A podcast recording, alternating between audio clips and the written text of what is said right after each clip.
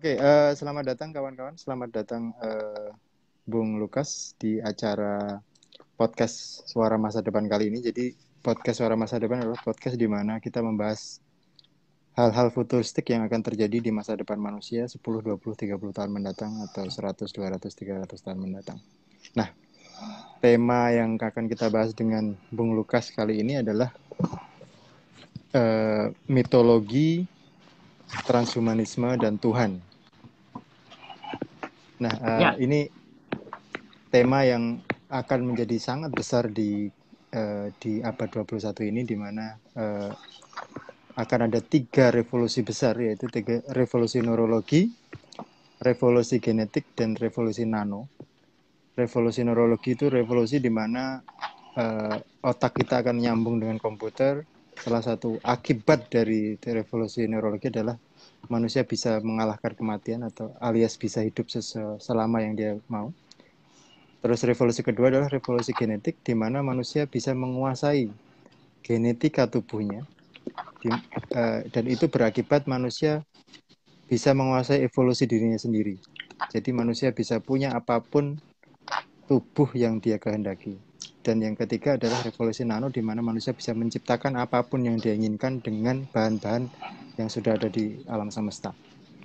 Nah, dengan tiga revolusi ini pertanyaan saya ke Bung Lukas adalah apakah kira-kira mitos-mitos yang dipunyai manusia baik itu mitos agama, mitos Tuhan, dan mitos nasionalisme bisa bertahan di gempuran teknologi yang sedemikian dasarnya mitos akan bertahan sebagaimana kita membaca buku-buku karya sastra, membaca filsafat, karena itu bagian dari apa ya, entertainment sebenarnya.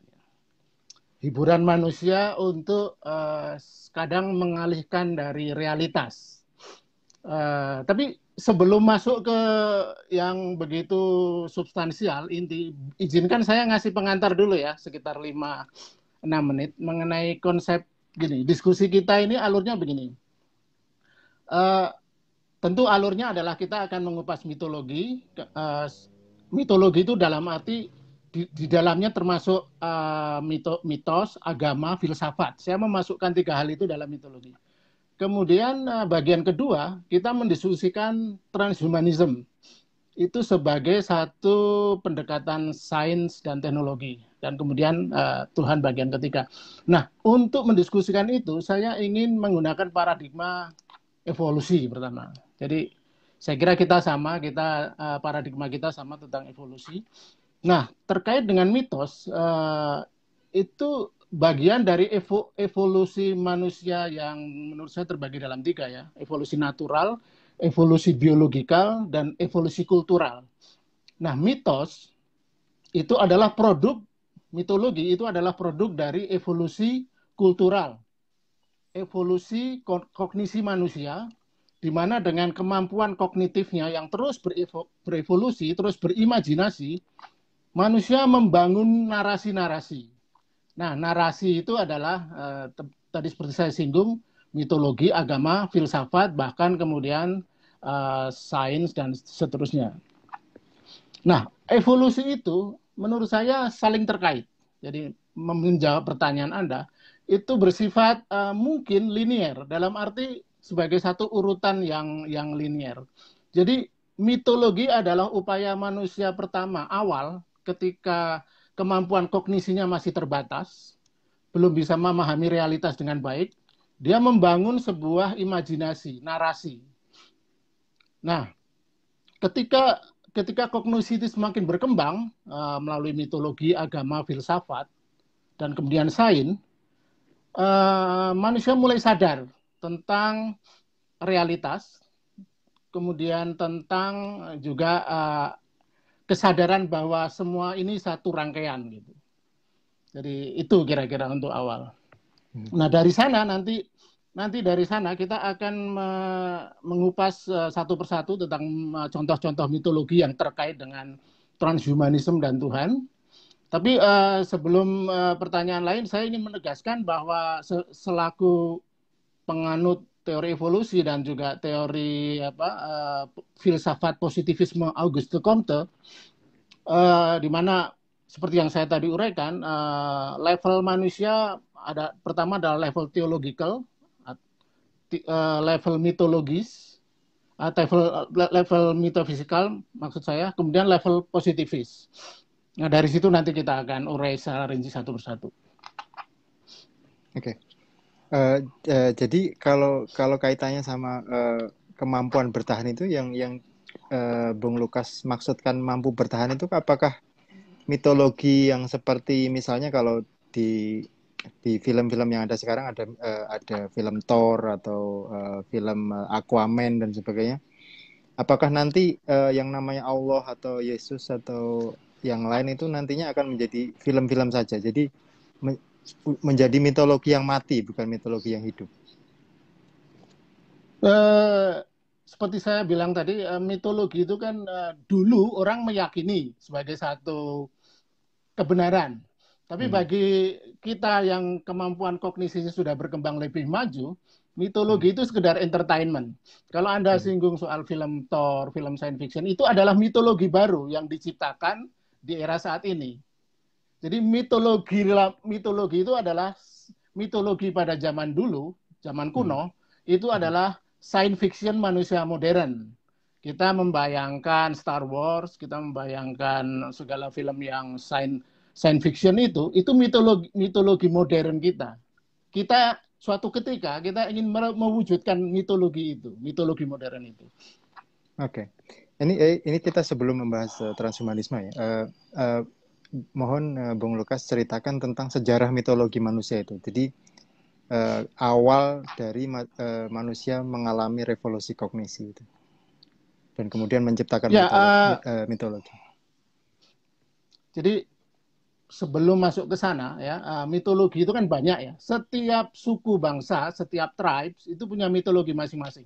Ada seribu tribes ada seribu mitologi.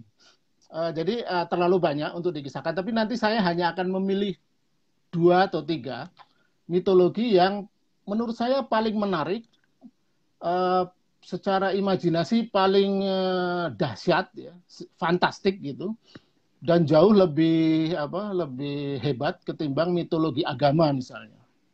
Mm-hmm. Nah, tapi uh, saya ingin mengawali dengan mengutip salah satu scientific scientist ya, Max Planck. Dia pernah dia pernah menyatakan mengenai Tuhan, mengenai mitologi Tuhan ini. Tuhan adalah tata tertib semesta atau kosmos yang bagi agama Tuhan adalah awal, awal dari segala sesuatu. Tetapi bagi sains Tuhan adalah akhir dari semua hal. Jadi Tuhan adalah awal mitologi, tapi sains dan teknologi nanti akan mewujudkan Tuhan pada suatu ketika nanti. Nanti kita gabungkan dengan konsep transhumanisme tadi. Nah, eh, konsep ini juga eh, menurut saya mirip atau sama dengan apa yang pernah dikemukakan oleh uh, Pierre Teilhard de Chardin. Uh, apa uh, saintis dari Prancis yang juga seorang agamis, seorang religius. Dia seorang uh, pastor Kris, uh, pastor Katolik. Dia mempunyai konsep yang disebut dengan omega point. Jadi omega point itu uh, evolusi alam semesta ini pada akhirnya akan menuju satu unifikasi, satu final point. Final final point itu omega point.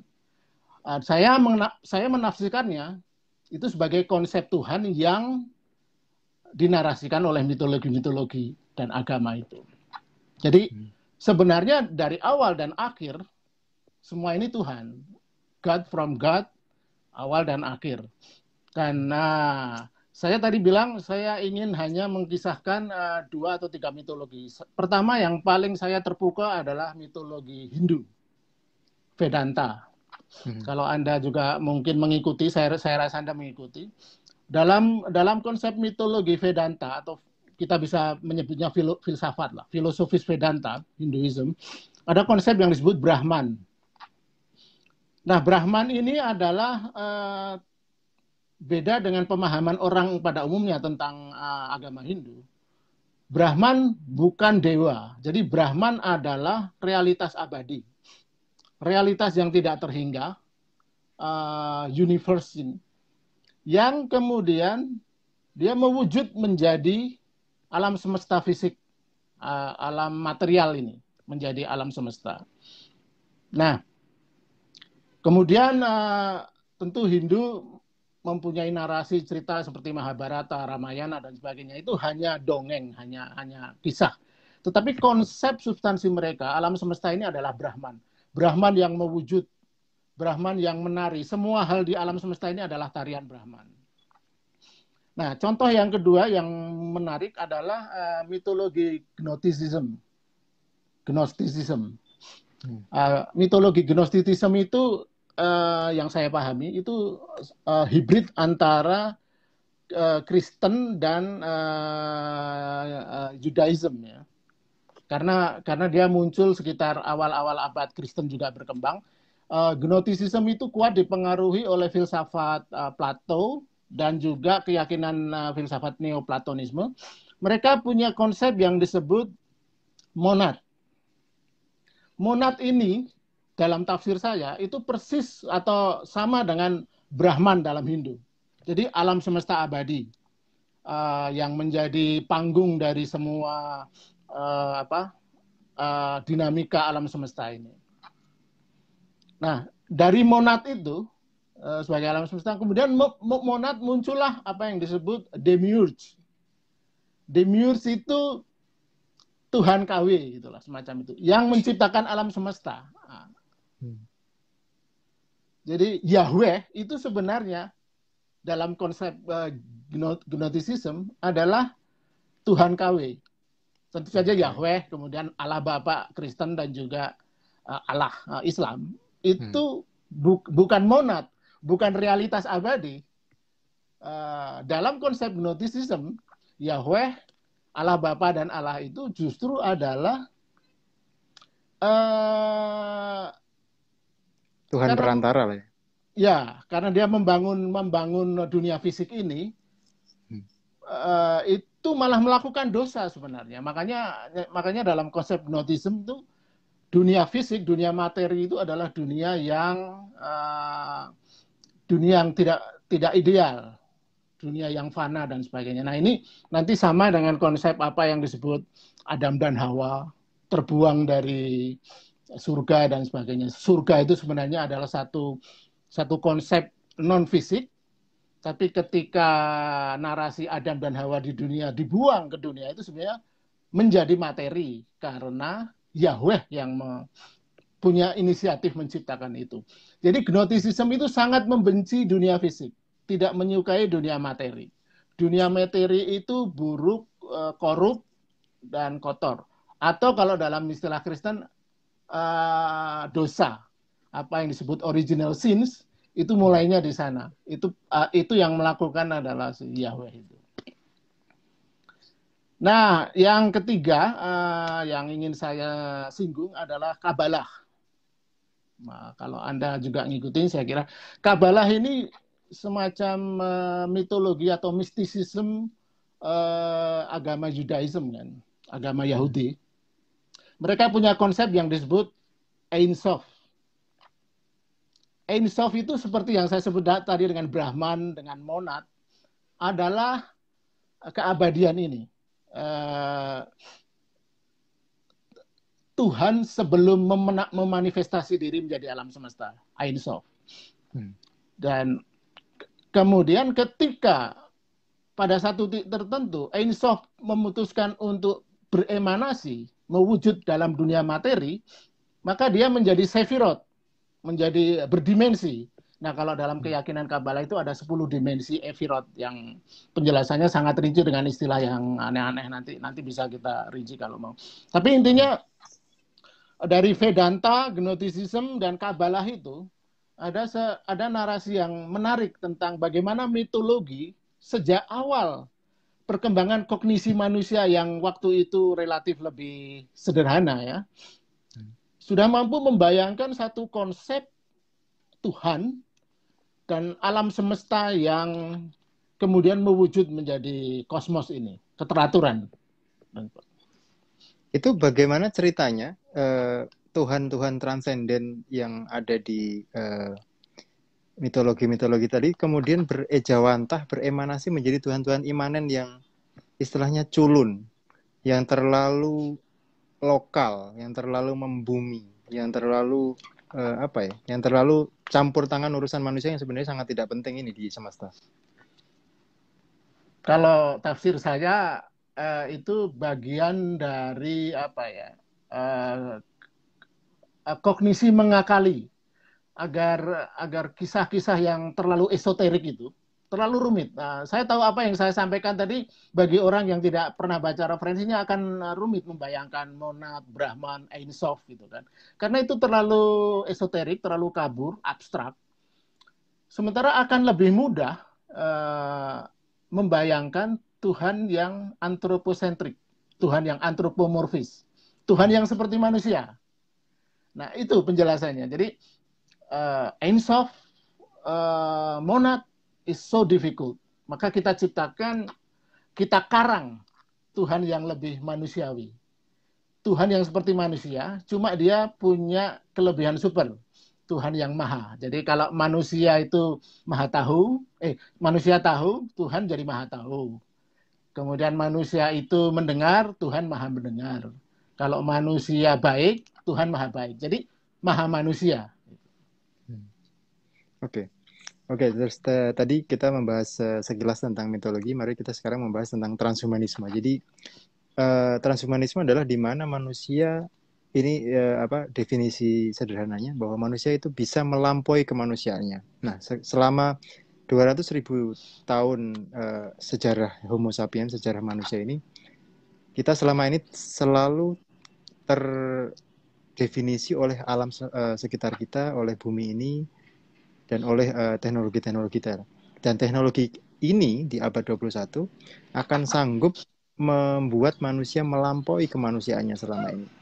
Dan uh, dan malah mungkin seperti uh, yang seorang filosof bilang bahwa pada akhirnya di abad 21 ini permasalahan terbesarnya adalah otak kita ini sebenarnya masih otak purba tapi institusi kita adalah institusi abad ke-8 tap, tapi sekali lagi teknologi kita adalah teknologi Tuhan. Nah, dengan teknologi yang hampir menyamai Tuhan itu tadi, jadi kita bisa membuat makhluk sesuai dengan keinginan kita, bisa hidup uh, selama yang kita mau.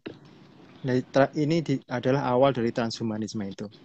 Nah, kalau menurut Bung Lukas, transhumanisme yang akan dimulai di abad 21 atau mungkin 10 tahun, 20 tahun lagi ini, ini pengaruh terbesarnya ke mitologi apa? Apakah ini akan me, akhirnya nanti akan membuat mitologi-mitologi baru atau hanya sekedar memusnahkan mitologi lama dan mitologi akan hilang sama sekali?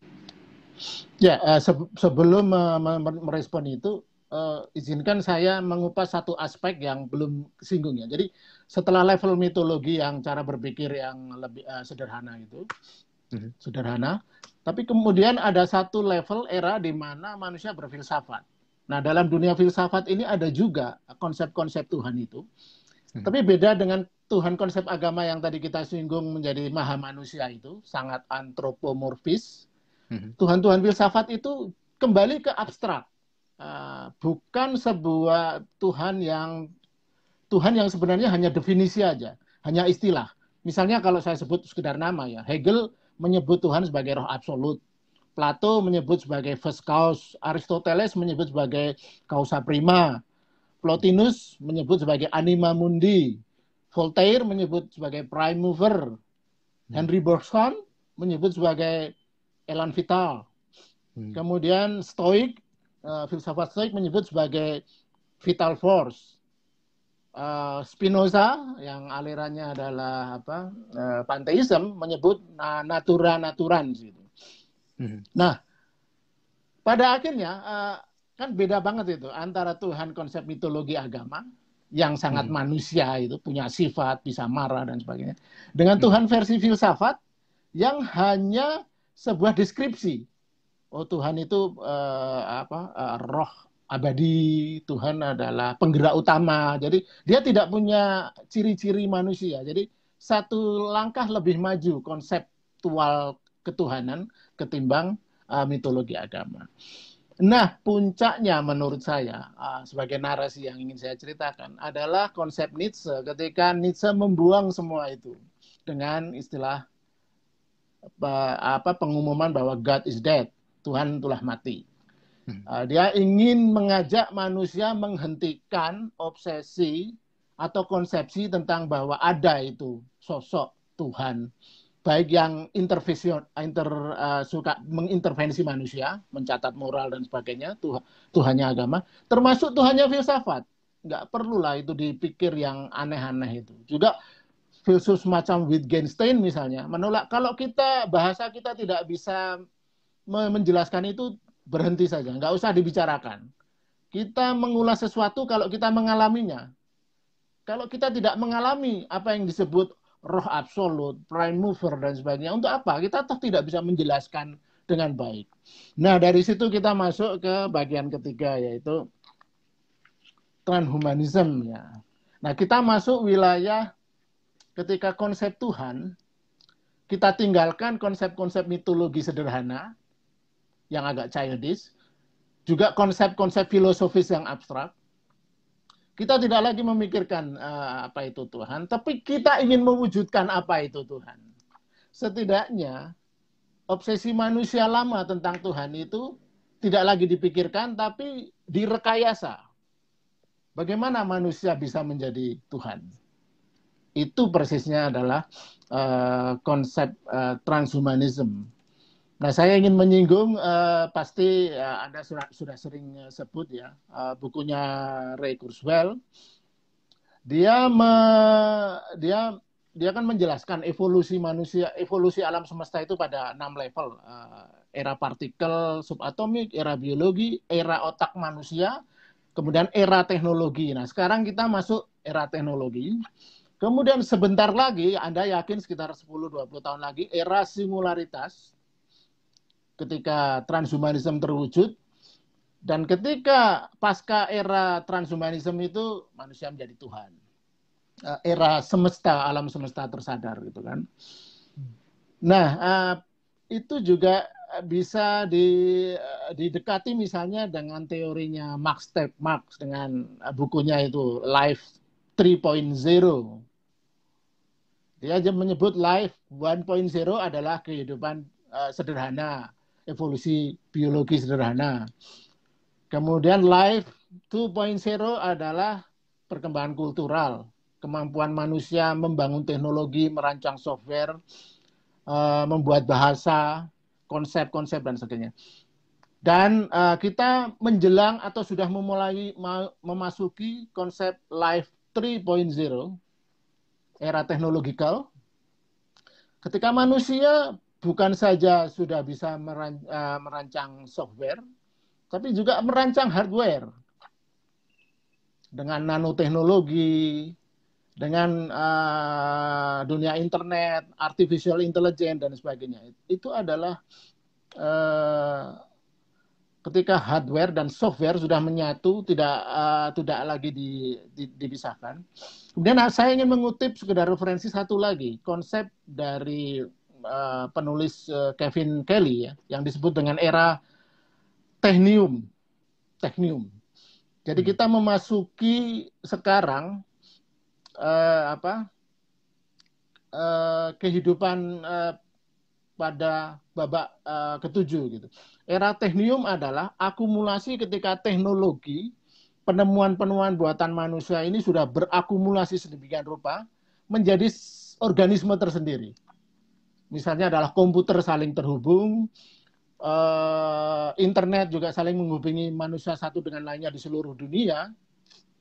Yang ini dalam konsep Pierre Teilhard de Chardin disebut sebagai nosphere atau konsep Marshall McLuhan disebut sebagai global village, ketika manusia tidak lagi dibatas-batasi oleh apa uh, identitas lama, uh, identitas apa negara, bangsa, suku, agama dan sebagainya. Ini tinggal tunggu waktu itu. Konsep-konsep lama itu akan lebur ketika teknologi sudah begitu maju membuka kesadaran manusia bahwa semua proses evolusi itu hanya satu proses untuk menuju kesadaran yang lebih tinggi, menjadi transhuman. Nah, transhuman itu adalah transformasi manusia menyatu dengan teknologi itu. Kalau teknologi handphone ini kan masih kita pegang, kita taruh. Ke depan itu tidak lagi terjadi. Handphone sudah uh, include di dalam tubuh kita dan Google tidak lagi kita perlu buka di komputer, uh, Wikipedia sudah langsung bisa terinstall di uh, memori kita, otak kita dan sebagainya. Dan uh, kita tidak lagi memilah uh, human dengan teknologi. Bahkan pada titik itu sebenarnya manusia sendiri sebagai konsep lama sudah punah. Humanisme sudah selesai. Makanya kemudian konsep itulah transhumanism. Nah itu kan eh, kaitannya ini kan, uh, ini Lanjut? nantinya ya nantinya kan ada transhumanisme yang akan membuat uh, great divide. Jadi uh, ketika orang uh, ada beberapa manusia yang uh, punya uh, menjadi transhuman, tapi kan ada juga manusia yang tidak punya resource ke sana atau menolak untuk ke sana. Jadi lo died of the 21st century. Jadi orang-orang uh, yang menolak untuk menerima teknologi itu. Kira-kira great divide atau uh, apa namanya jurang besar di abad 21 ini kan antara orang yang transhuman dengan human. Ini kalau tidak dijembatani akan terjadi perang yang cukup besar. Kira-kira apa yang bisa dilakukan manusia saat ini supaya ini tidak terjadi? Uh, maaf tadi suaranya agak atau terputus-putus ya karena sinyal. Oh oke. Okay. Uh, jadi, jadi gini. Uh, jadi ini kan uh, akan akan uh, akan ada transhuman di beberapa dekade mendatang kan. Nah ini transhuman ini akan menjadi jauh lebih cerdas daripada manusia-manusia yang menolak teknologi-teknologi yang akan uh, membuat manusia bisa menjadi transhuman. Nah, uh, berdasarkan uh, apa sejarah manusia, sejarah Homo sapiens ini kan ketika tidak ada jurang yang cukup besar akan terjadi perang yang cukup besar juga. Ini okay. untuk dari uh, great divide yang akan menjadi perang cukup besar antara transhuman dan human ini seperti kira-kira apa yang bisa kita lakukan sekarang mulai sekarang ya agar tidak ya. terjadi ya. uh, great divide dan uh, dan menimbulkan perang besar itu.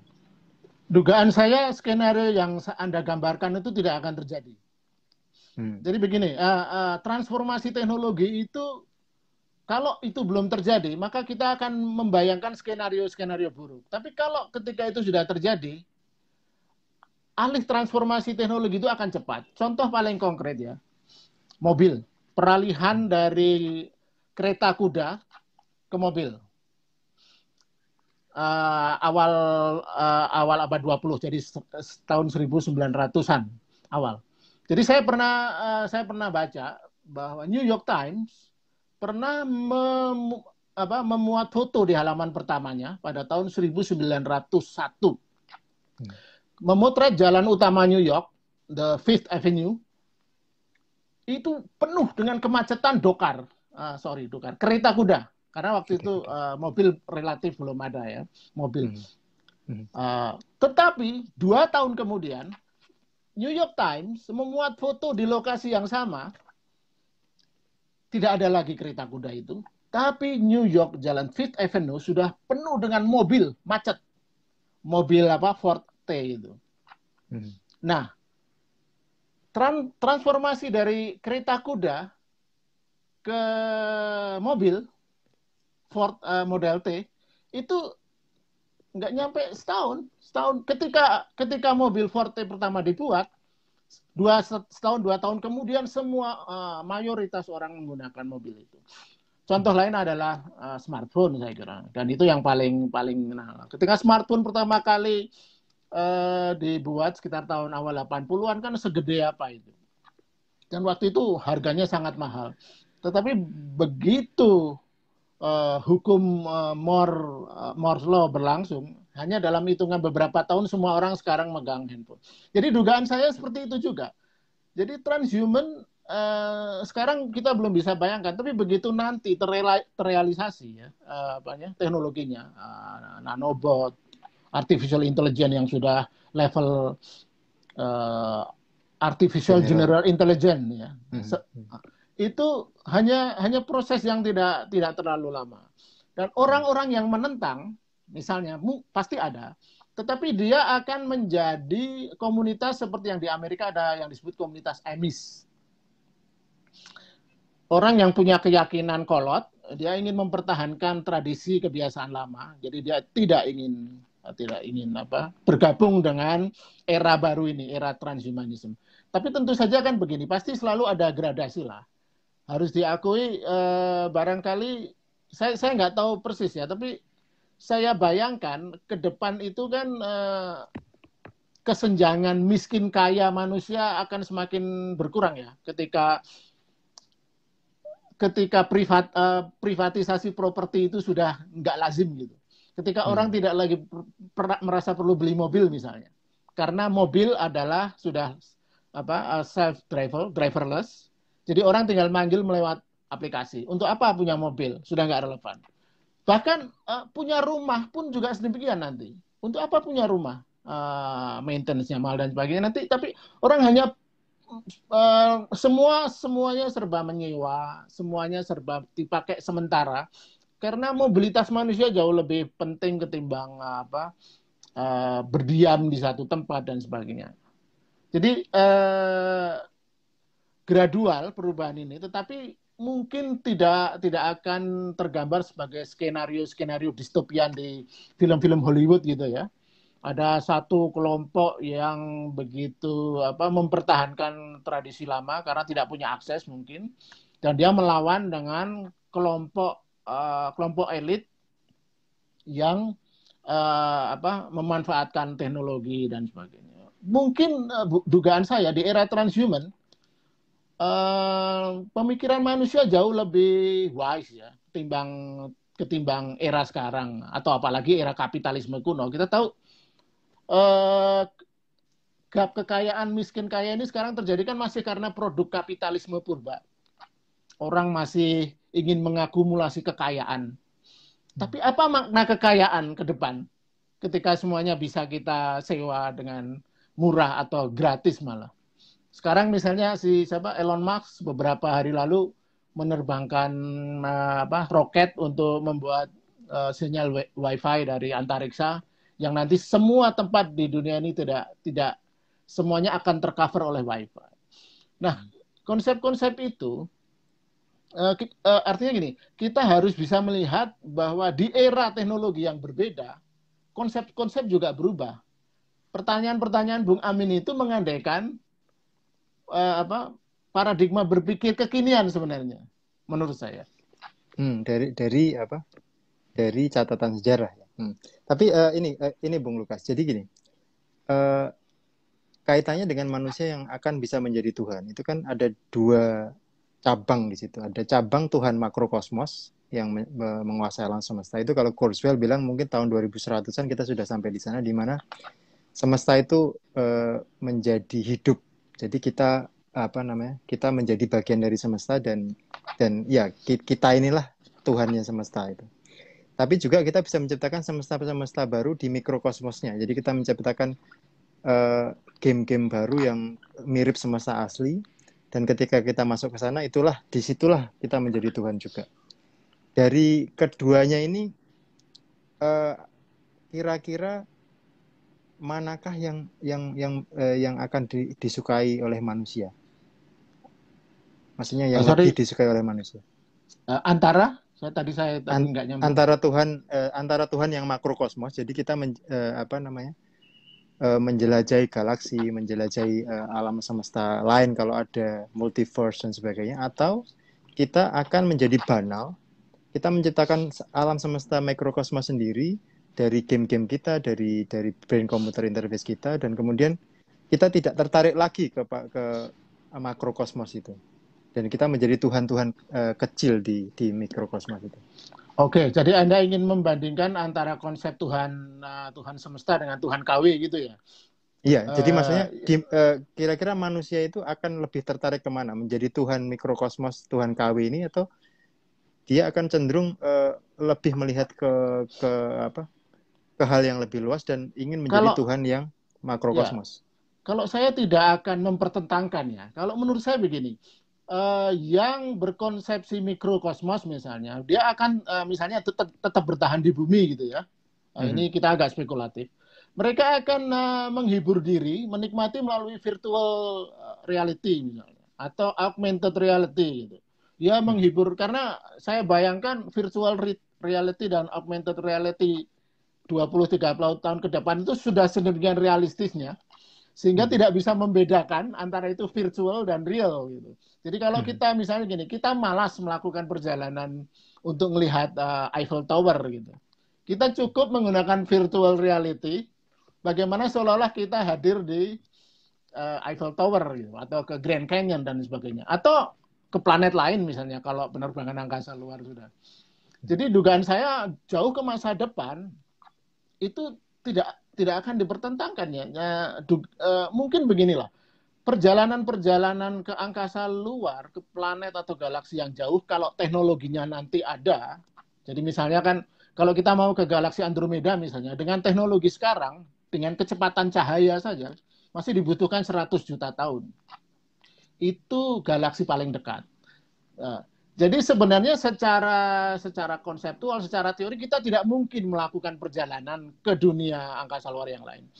Tetapi kita eh, konsep itu mengabaikan bahwa nanti ada realitas-realitas baru, teknologi-teknologi baru yang sekarang sama sekali belum dibayangkan atau sudah dibayangkan tetapi konsepnya masih kabur. Misalnya kayak wormhole misalnya, hmm. di mana bisa atau konsep lain begini, kalau kalau Bung Amin uh, sedikit pernah mem membaca tentang konsep uh, konsep apa itu? Uh, dunia kuantum gitu ya, hmm. quantum tunneling, uh, apa yang disebut uh, dua atom yang bisa saling terkait walaupun jaraknya miliaran cahaya, entanglement ya, ya quantum entanglement itu. Hmm. Artinya secara teoritis waktu juga mungkin sudah tidak relevan kan. Kita mau ke galaksi yang mana pun dengan teknologi quantum entanglement apa yang disebut dengan telepo, uh, teleportation itu, teknologi film hmm. apa Star Trek itu sudah nggak relevan lagi kan uh, waktu yang sekarang kita kita bayangkan apalagi uh, menurut teori relativitas Einstein kan ruang dan waktu itu melengkung jadi hmm. teori-teori sains itu ya, itu bukan fiksi, itu, itu sains. Itu hmm. sekarang kan belum terwujud teknologinya. Teorinya sudah ada, tetapi eh, teknologinya belum ketemu. Nah kita nggak tahu. Kalau itu ketemu, konsep ruang dan waktu sudah berbeda. Kalau kita hmm. bisa benar-benar me, apa,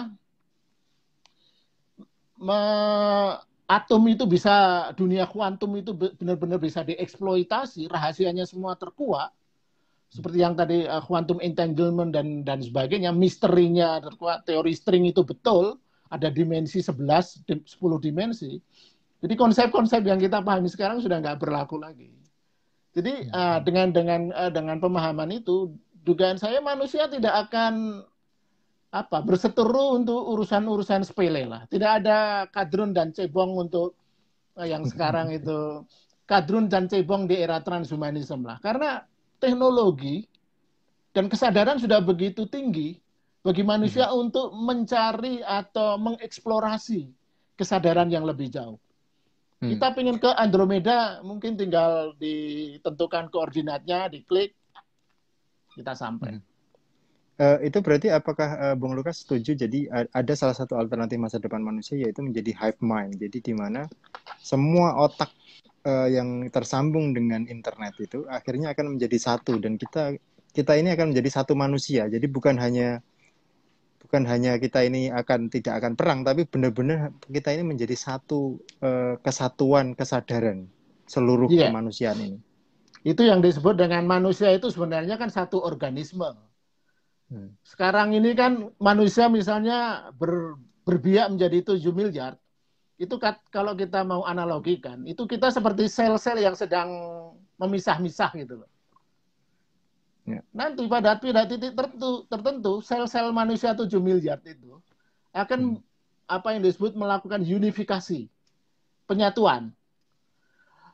Dalam konsep paling sederhana sekarang uh, konsep internet dulu lah. Hmm.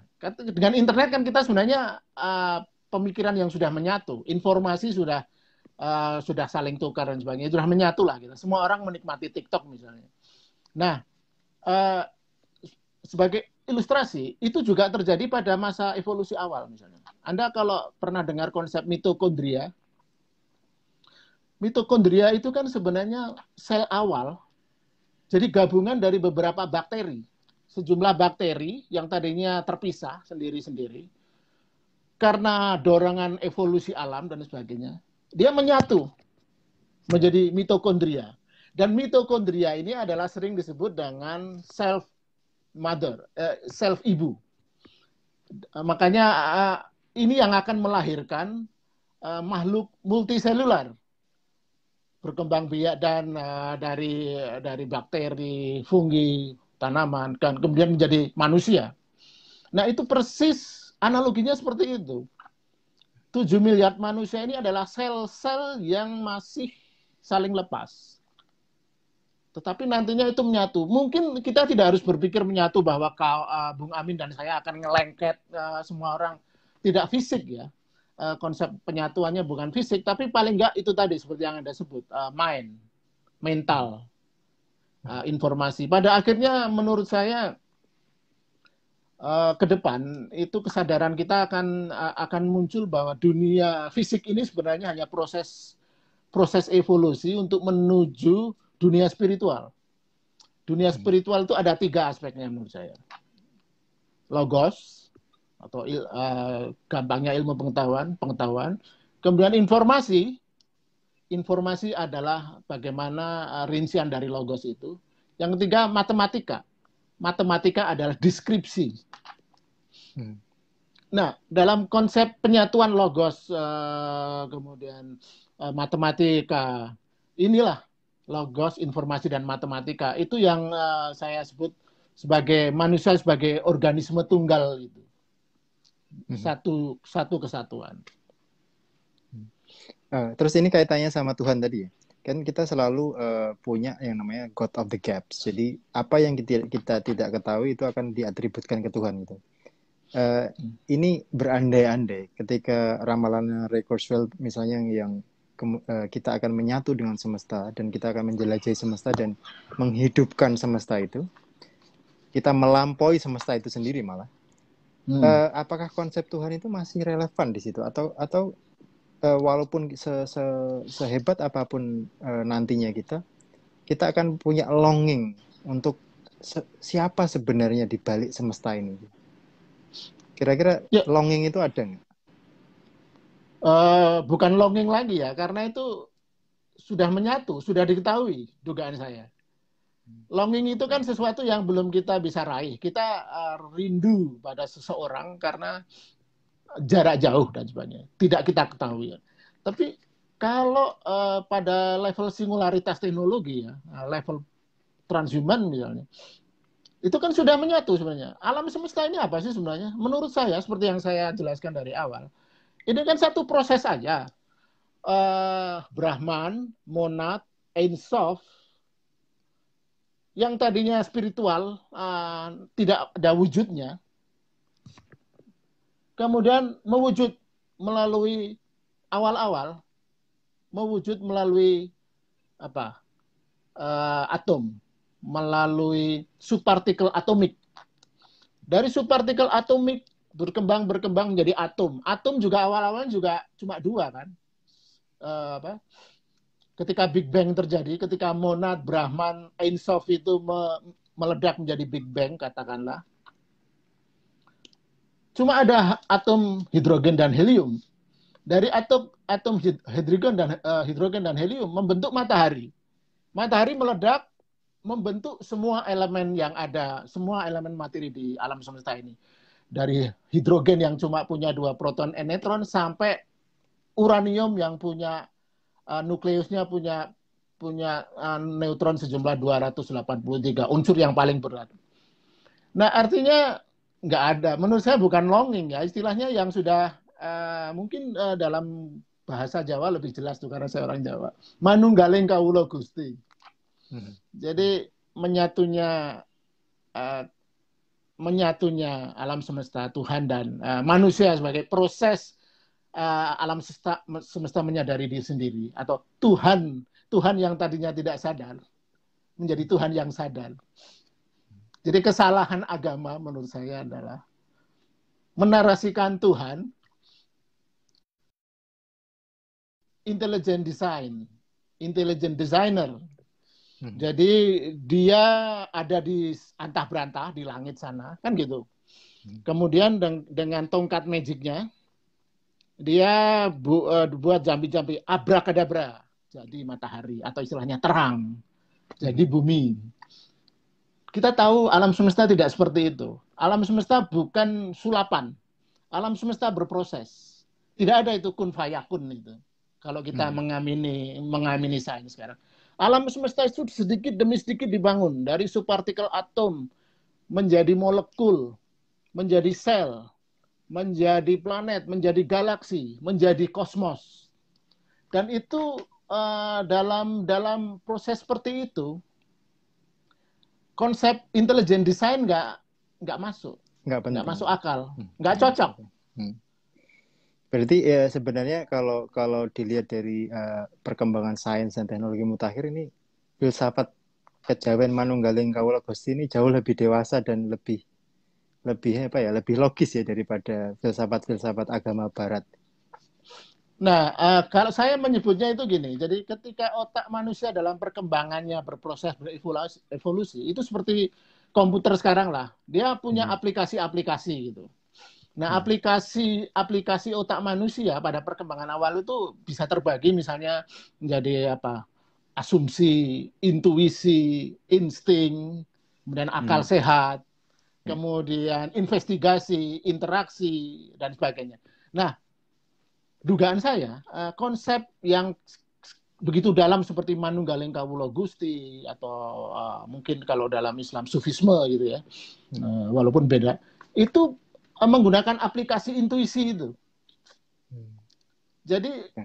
semacam mendapat mendapat ilham, tetapi nggak tahu persis apa, bagaimana itu. Maka kemudian diwujudkan dengan istilah-istilah yang uh, agak kabur situ, Manunggaling Kawulo Gusti, atau seperti yang saya bilang tadi. Uh, uh, monad, Einsof, hmm. konsep-konsep okay. yang abstrak. Oke, okay, pertanyaan terakhir Bung Lukas. Jadi ini e, manusia sudah akan bisa menjadi Tuhan dan menyatu dengan Tuhan, menyatu dengan semesta. E, di era yang seperti itu, menurut Bung Lukas, the, what is the meaning of life? Apakah makna kehidupan itu? Kehidupan adalah satu proses yang harus dijalani agar alam semesta menyadari eksistensinya. Oke. Terima kasih. Singkat dan sangat dalam itu. Oke, uh, terima kasih teman-teman atas kehadirannya. Terima kasih Bung Lukas atas uh, penjelasan-penjelasannya yang sangat menarik. Uh, akan kita lanjutkan nanti di diskusi-diskusi selanjutnya. Berhubung waktunya juga sudah uh, uh, hampir selesai, Uh, terima kasih kawan-kawan semua. Nanti akan diupload di YouTube uh, dan Spotify diskusi ini. Terima kasih dan semoga semua makhluk berbahagia. Terima kasih.